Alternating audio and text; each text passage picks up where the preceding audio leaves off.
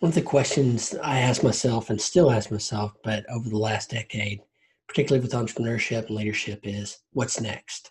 What's next for me? What's next for the team? What's next for the big business? And um, a quote a couple of years ago that's often attributed to management guru Peter Drucker uh, was a huge shift for me in this whole question and answering what is next. And it was the best way to predict the future is to create it. The best way to predict the future is to create it. And that was a complete mind shift uh, change for me.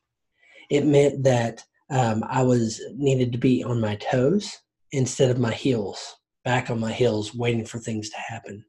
That I could right now today uh, do work, plant seeds, make decisions, actions that could create our future, that I could imagine out what our future, I wanted our future to be, and take steps to create it. As being very deliberate about the actions and the things that you do in your business to keep it uh, ahead for the long view.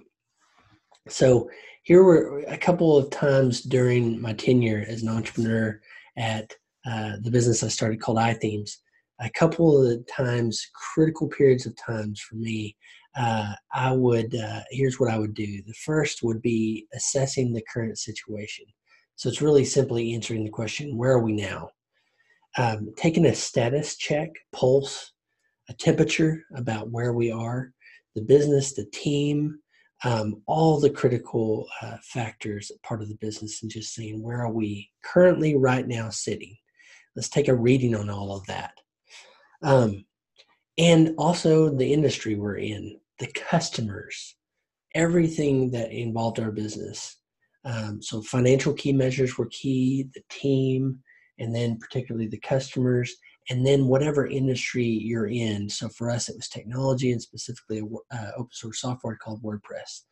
So reading that whole gauge and going, this is where our boat sits today. And then the second is going, where is everything going next? So I would specifically push the fast forward button uh, on k- several key things. So I've already talked about customers, for instance. 10x would be a good measure and that, to help me think through what's next for our customers. If I just kind of push out, you know, 10, 10 times from where they are now, or maybe even five to 10 years from now, where's our customers where are our customers going? And thinking about their competition uh, technology that was facing them um, and thinking through all of that. Uh, the technology we happen to be a part of. So for us it was the web. Where's the web going to go? What would be 10x times what the current condition of the web is?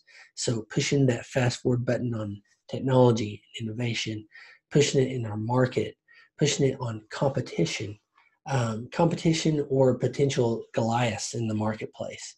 Um, that was a key factor for us, specifically before we uh, were acquired, and led to some of those decisions about determining what's next for us. So uh, the current situation is, you know, first step. Where are we right now, and getting engaged with that. And the second is where is everything that involves is involves us in the business where is that going? Technology, people, customers, competition, all that. Technology would be a key part of that, I'm sure, for any industry. And then there's another quote that I think is so fantastic that gets butchered part probably quite a bit by, by hockey legend Wayne Gretzky, and it said that his key to success was he wasn't he would skate to where the puck was going. Okay, so now we're going to blend this this skate where the, the puck is going okay? So you're taking your current situation you're taking where it's going and how do we get on the head of all of that? If we're pushing the fast forward button we're 10x and going thinking through what does all this look like? Now what does that look like for us? And our team our customers all that thinking through that and getting ahead of that and that's where clarity is so key something is going to pop up something that is potentially a red flag um, or a warning signal or something that you're seeing in all this, fast forwarding and 10xing and looking into the future all around you and for yourself that something's going to rise to the su- to the surface. It may be one to three things. I, I promise you that will be priority um, actions that you need to take. Now, I was talking with about to my coach about this in particular.